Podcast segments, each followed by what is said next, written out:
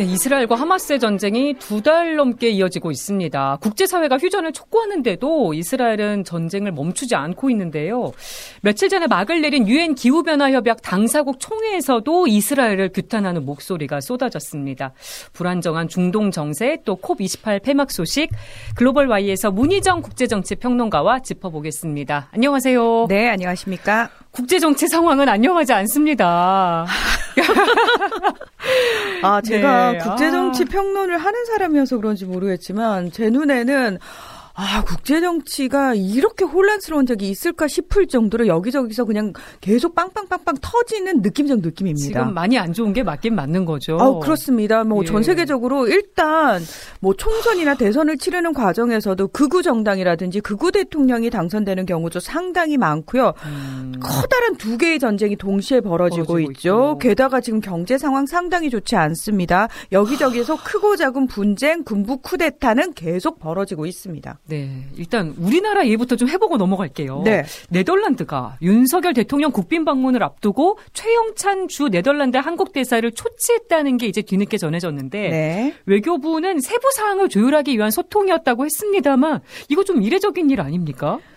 저는 이런 걸 처음 봤어요. 그러니까 딴 걸 떠나서 우리가 왜 일단 우리나라 분들이 시민들이 초치라는 단어를 어디서 가장 많이 들으시냐면은 일본이 역사 교과서를 왜곡한다든지 독도, 독도 영유권을 주장한다든지 예. 이럴 때 우리가 그 주 한국 일본 대사를 초치한다. 그래서 외교적으로 강력하게 항의를 했다. 뭐 이런 식으로 많이 들으시잖아요. 예. 누가 봐도 외교라는 부분에 있어서 어 대사를 초치한다 이거는 어 이거는 외교적으로 굉장히 큰 문제가 생겼다라는 걸 인지할 수 있는 상황이잖아요. 예. 그런데 문제는 뭐냐면 국빈 방문이라는 굉장히 중요한 행사를 앞두고 이 조치가 이루어졌다는 거예요. 이게 외교적으로 가장 큰 높은 단계의 행사인데 국빈 방문이. 그렇죠. 그런데 그 귀한 행사를 앞두고 그 사실은 양국 다 예민해질 수밖에 없지만 웬만하면 좋게 좋게 넘어가자라고 할 수 있는 예. 그렇죠 그런 상황에서 조치를 했다 이거는 아, 그 네덜란드 측에서 정말 참을 수 없는 예, 어. 굉장히 외교적 어떤 분노를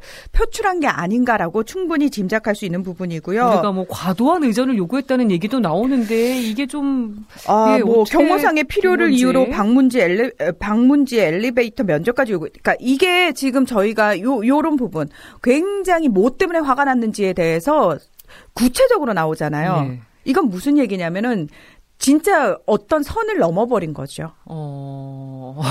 그걸 충분히 예측 가능하고요.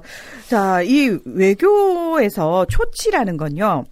예를 들면 주재국 정부가 들어오라고 하면은 만사 제쳐놓고 무조건 달려가야 되는 게 외교적 관례입니다. 음, 그냥 단순한 그냥 소통 차원이라고 보기는 조금 어려운 부분도 있는 거네요. 그러니까 초치에 대해서 부정적 뭐 의미도 있고 뭐뭐 뭐 긍정적 의미도 있고 뭐 이 단어 자체는 의, 뭐 어떤 그런 가치를 가지지 않는다라고 얘기하는데 아닙니다. 외교에 있어서는요. 예를 들어서 예전에 몇 년전 무슨 일이 있었냐면 일본하고 중국이 센카쿠 열도를 넣고 영토 분쟁 벌이고 있잖아요. 네. 그 문제와 관련해 가지고 일본 측에서 새벽 2시에 중국 대사 불렀어요. 아, 새벽에. 네. 그러면 바로 나가야. 되는. 어, 그럴 그게 때 초치입니다. 쓰는 단어가 초치인데 초치입니다. 국빈 방문을 앞두고 우리 대사가 초치됐다. 그래서 참... 저는 이것과 관련해 가지고 뭐 우리 측에서는 어떤 식으로든 어 이렇게 막 잘 포장을 하기 위해서 네덜란드 의전장이 보낸 메시지까지 공개하면서 음. 우리 문제 없었어요. 잘 얘기됐어요. 아니요, 잘 얘기될 정도였으면은 이렇게 공개까지 안 됐죠. 그래서 저는 이 두 가지 측면을 봐야 된다고 그래요. 첫 번째. 네. 초치라는 행위 자체가 이루어졌다라는 것도 문제. 예. 우리 대통령실에서 말씀하신 것처럼 우리 외교부 측에서 말한 것처럼 만약에 그냥 합의 수준에 오고 가다가 잘 됐어요. 네. 그럼 굳이 초치까지 갈 이유가 없다는 거죠. 그렇겠죠. 자, 두 번째. 저는 설사 초치가 됐더라도 이게 우리 언론에 공개가 됐죠. 네.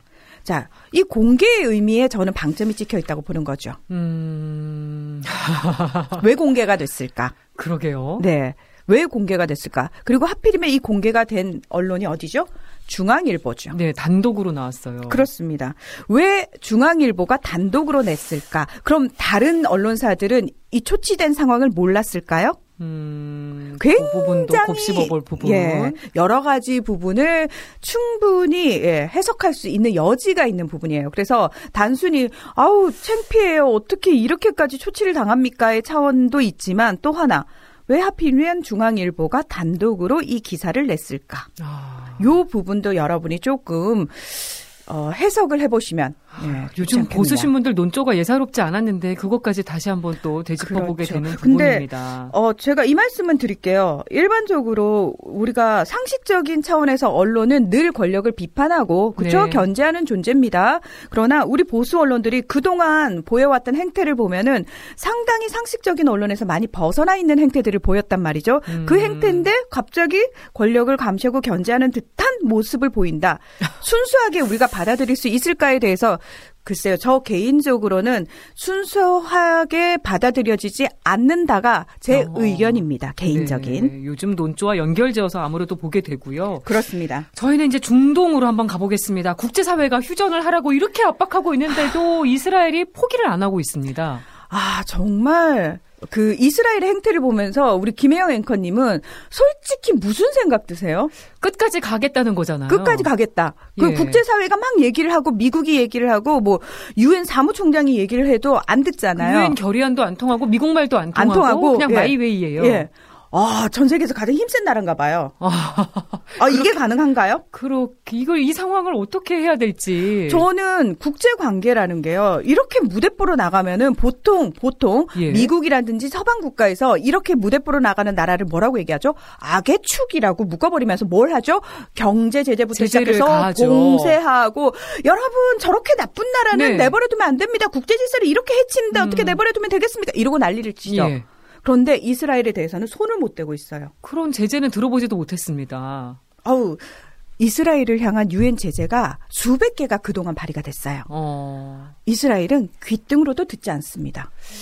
아, 이러면 뭐 이스라엘 국방장관, 외무장관 발언 보니까 전혀 네. 개의치 않고 있어요. 어, 당연합니다. 예. 그냥 계속 가는 거예요. 아, 그렇습니다. 예. 아. 자, 유엔 총회에서 12일 날 결의안이 그러니까 즉각적인 휴전을 요구하는 결의안이 통과가 됐잖아요. 예. 그 앞에 8일 날 무슨 일이 있었냐면은 자, 이스라엘이 지난 1일에 7일간의 휴전을 갑자기 이제 종료를 하면서 가자에 그동안은 북부만 공격을 했다면 예. 바로 휴전이 해제되자마자 남부까지 공격을 합니다. 그러면서 민간 인 사 상자가 엄청나게 나고요. 예. 말 그대로 최대 규모의 공격을 계속 가하니까 국제 여론이 상당히 나빠지면서 어, 휴전해야 된다라고 얘기가 나오니까 전혀 듣질 않으니까 구테우스 음. 유엔 사무총장이 본인의 권한을 발동시켰어요. 예. 유엔 헌장 제 99조에 특별한 안건에 대해서 본인이 결의안을 유엔 안보리 그러니까 음. 실제로 제재를 할 수 있는 안보리에 올렸단 말이에요. 네. 물론 아랍에미리트가 제출한 결의안이었습니다. 즉각적인 인도주의적 휴전을 요구하는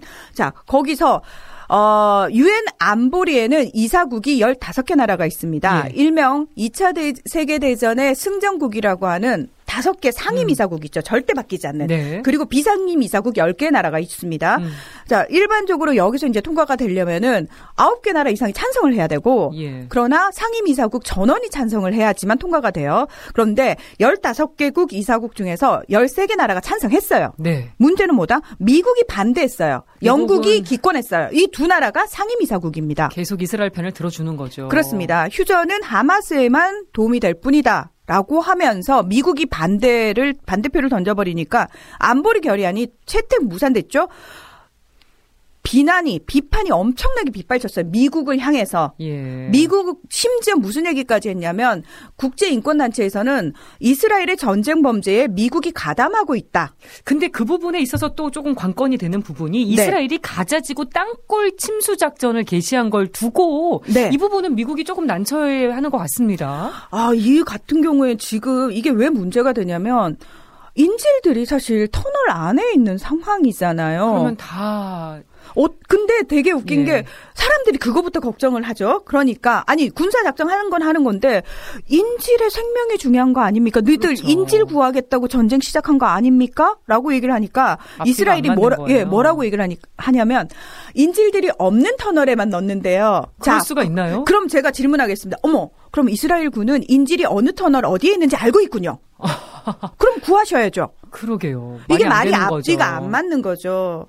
지금 가자 지구 아래쪽에 500km에 달하는 1000개가 넘는 터널이 있는데 이 안에 바닷물, 지중해 바닷물을 넣는다는 거 아니에요. 이게 음. 단순히 그 안에 있는 사람들을 위협하는 일이기도 하지만 문제는 뭐냐면 이 이후에요. 네. 이 이후에 지하수에 바닷물 섞여 들어가거나 그렇게 되면은 이제 거기는 식수를 쓸 수가 없어요. 뿐만 아. 아니라 농사 불가능합니다. 그게 단순히 아. 가자 지구에 사는 팔레스타인 주민한테만 피해를 주는 것이 아니고요. 어, 지하수에 무슨 딱 그 경계가 있어가지고 여기까지는 음. 안 넘어가고 그런 거 없죠. 네. 지하수는 그냥 흐르는 거예요. 그러면 다 섞여버리는 거죠. 그렇습니다. 이스라엘 지역에 농사 짓는 사람들한테까지 피해가 갈 수 있대. 이 얘기가 나오는 거예요. 이렇게 되면 여기는 사람이 살 수 없는 땅이 되고 식물이 살 수 없는 땅이 된다는 거예요. 지금 팔레스타인과 하마스의 입장은 어떻습니까? 휴전을 이야기를 하고 있습니다. 우리는 휴전을 할 의향이 있다라고 얘기를 해요. 네. 지금 휴전을 중재하고 있는 나라가 이집트하고 카타르거든요. 그래서 네. 하마스가 뭐라고 얘기를 하냐면 카타르하고 이집트한테 우리는 위, 위임했다, 일임했다. 네. 우리를 대신해서 휴전을 지금 중재를 하고 있는 거고 우리는 거기에 따르겠다라고 얘기를 하지만 이스라엘은 음. 휴전 없어 휴전 안 할 거야라고 얘기를 하고 있는 거죠. 아, 아니 제이크 설리번 미국 국가안보 보좌관도 이스라엘 네. 방문했던데 근데 미, 이스라엘 가기 전에 사우디에도 갔더라고요. 자 사우디에 왜 갔냐면요 지난 6일날 러시아의 푸틴 대통령이 사우디 방문했어요 아랍에미리트. 아. 그 당시 수호의 전투기 넉 대의 호의를 받으면서 사실 푸틴 대통령은 지난 3월에 국제형사재판소로부터 기소된 인물이거든요. 예. 그런데 그래서 그동안은 구소련 국가라든지 중국밖에 안 갔던 사람인데 음. 아 전투기 호의 받으면서 사우디 아랍에미리트 당일 방문합니다. 이건 어. 무슨 의미냐? 나 여전히 건재해. 야, 나 못 건드리지 이러고 간 거예요. 그러면서 사우디에도 그렇고 아랍에미리트도 그렇고 엄청난 환대를 받았어요. 네. 여기서 이제 무함마드 빈 살만 왕세자, 사우디의 네. 실권자라고 얘기하죠. 예. 이 사람이랑 굉장히 정상회담하면서 그 다음날 성명도 발표를 해요. 뭐, 음. 뭐, 아, 우리 산유국들 유가 올리기 위해서 감산해야 됩니다. 뭐 이런 음. 얘기하면서 굉장히 좀 밀착하는 모습을 보였어요. 예. 자, 이 상황이 미국 입장에서는 굉장히 위협적으로 들린단 말이죠. 왜? 사우디는 그동안 전통적인 친미 국가였는데 계속해서 예. 삐딱선을 타고 있잖아요. 바이든의 얘기도 먹히지 않고 중국하고도 친하게 지내고 러시아하고도 네. 친하게 지내는 모습 사우디 외교가 아주 실리 외교로 가고 있어요. 그렇습니다. 그런 차원에서 지금 일단 빨리 제이크 설리펀 국가안보 보좌관 해가지고 파견해가지고 무슨 얘기했어? 어디까지 친해질 건데 확인해야죠. 단속해야죠. 음. 자, 그거 첫 번째 이유였어요. 두 번째. 아프리카 대륙하고 이 아라비아 대륙 사이에 홍해라는 바다가 있어요. 네. 근데 이 바다가 어디에 접하고 있냐면 이스라엘 땅의 남부 항구하고 딱 접해 있습니다. 예. 이곳으로 사실은 이스라엘로 들어가는 수많은 선적들이 오간단 말이에요. 근데 여기를 예멘의 반군인 후티가 여기서 공, 군사적 행동을 하고 있습니다. 그래서 음. 이스라엘로 들어가는 선적들을 다 막고 있는 거예요. 네. 공급이 안 되게.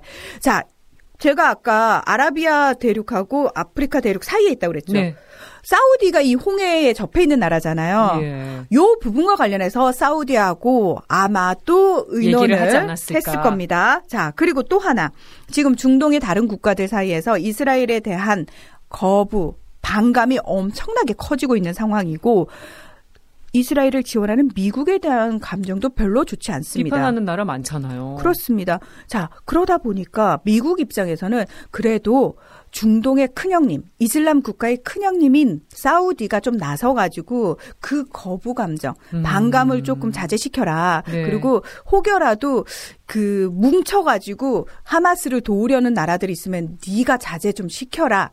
여러 가지로 필요에 의해서 사우디로 먼저 날아갔다는 거죠. 나도 미국이. 이스라엘 자제시킬 테니까 사우디 네가 아. 요쪽 좀 맡아줘라는 부탁을 하기 위해서라는 거죠. 볼 일이 정말 많았네요. 그렇습니다. 아, 근데 이게 전쟁이 이렇게 되면 이게 멈출 기미도 보이지 않고 사상자는 계속 늘어나고 있습니다. 일단 전쟁으로 가자 지구에서 죽은 사상자만 만 8,200명을 넘었고요. 부상자 5만 명 넘었죠. 네. 자, 서한 지구라고 해서 지금 전쟁이 일어나고 있지 않은 곳인데도 불구하고 인들 있는 곳 거기서도 거의 300명에 가까운 사람들이 죽었습니다. 아, 이스라엘 군과 그리고 유대인 정착민들에 의한 공격에 의해서 사망을 하고 있고요. 예. 더큰 문제는 가자 지구 내에 지금 전염병이 창궐하고 있습니다. 제대로 된 아. 식수 없죠. 씻을 수 없죠. 이러니까 게다가 여기다 2, 3일간 한 끼밖에 못 먹는 사람들이 음. 속출하고 있습니다. 거의 100만 명 넘는 사람들이 굶주림에 시달리고 있는 상황이에요. 자, 이런 아. 상황이라면은 어, 아마도 사망자는 더 기하급수적으로 늘어나겠죠. 네. 프란치스코 교황이 성탄절 전후해서 이 이스라엘과 이 팔레스타인 쪽 하마스 전쟁 관련해서 기도를 요청을 했거든요. 평화를 위한 기도 어느 때보다 간절하고 네 이게 좀 통했으면 좋겠네요. 너무 아우. 이 안타까운 상황을 언제까지 봐야 되는 건지. 그러니까 하, 물며 교황님도 이렇게 나서서 간절히 얘기를 하는데 왜 이스라엘은 듣지 않는 걸까요? 그러게요. 이게 뭔가 좀 예. 좀 전향적인 소식을 듣게 되길 바라고요. 저희가 본방 시간이 얼마 안 남아서 콥28 얘기는 유튜브를 열어놓고 가야 될 것 같은데 일단 짧게 화석 연료에서 벗어나는 전환이라는 합의를 도출했는데 네. 퇴출보다는 약한 겁니다. 그렇습니다. 8일날 1차 초안에 화석 연료 퇴출이라고 썼다가 11일날 2차 초안에 감축으로 바뀌고 결국은 화석 연료에서 벗어나는 전환 이해되세요? 요 자세한 이야기는 유튜브 후토크에서 나눠보도록 하겠습니다. 본방은 여기서 인사를 드리고요. 저희 유튜브에서 얘기 이어가겠습니다. 저는 다음 주 월요일에 다시 찾아뵙겠습니다. 고맙습니다.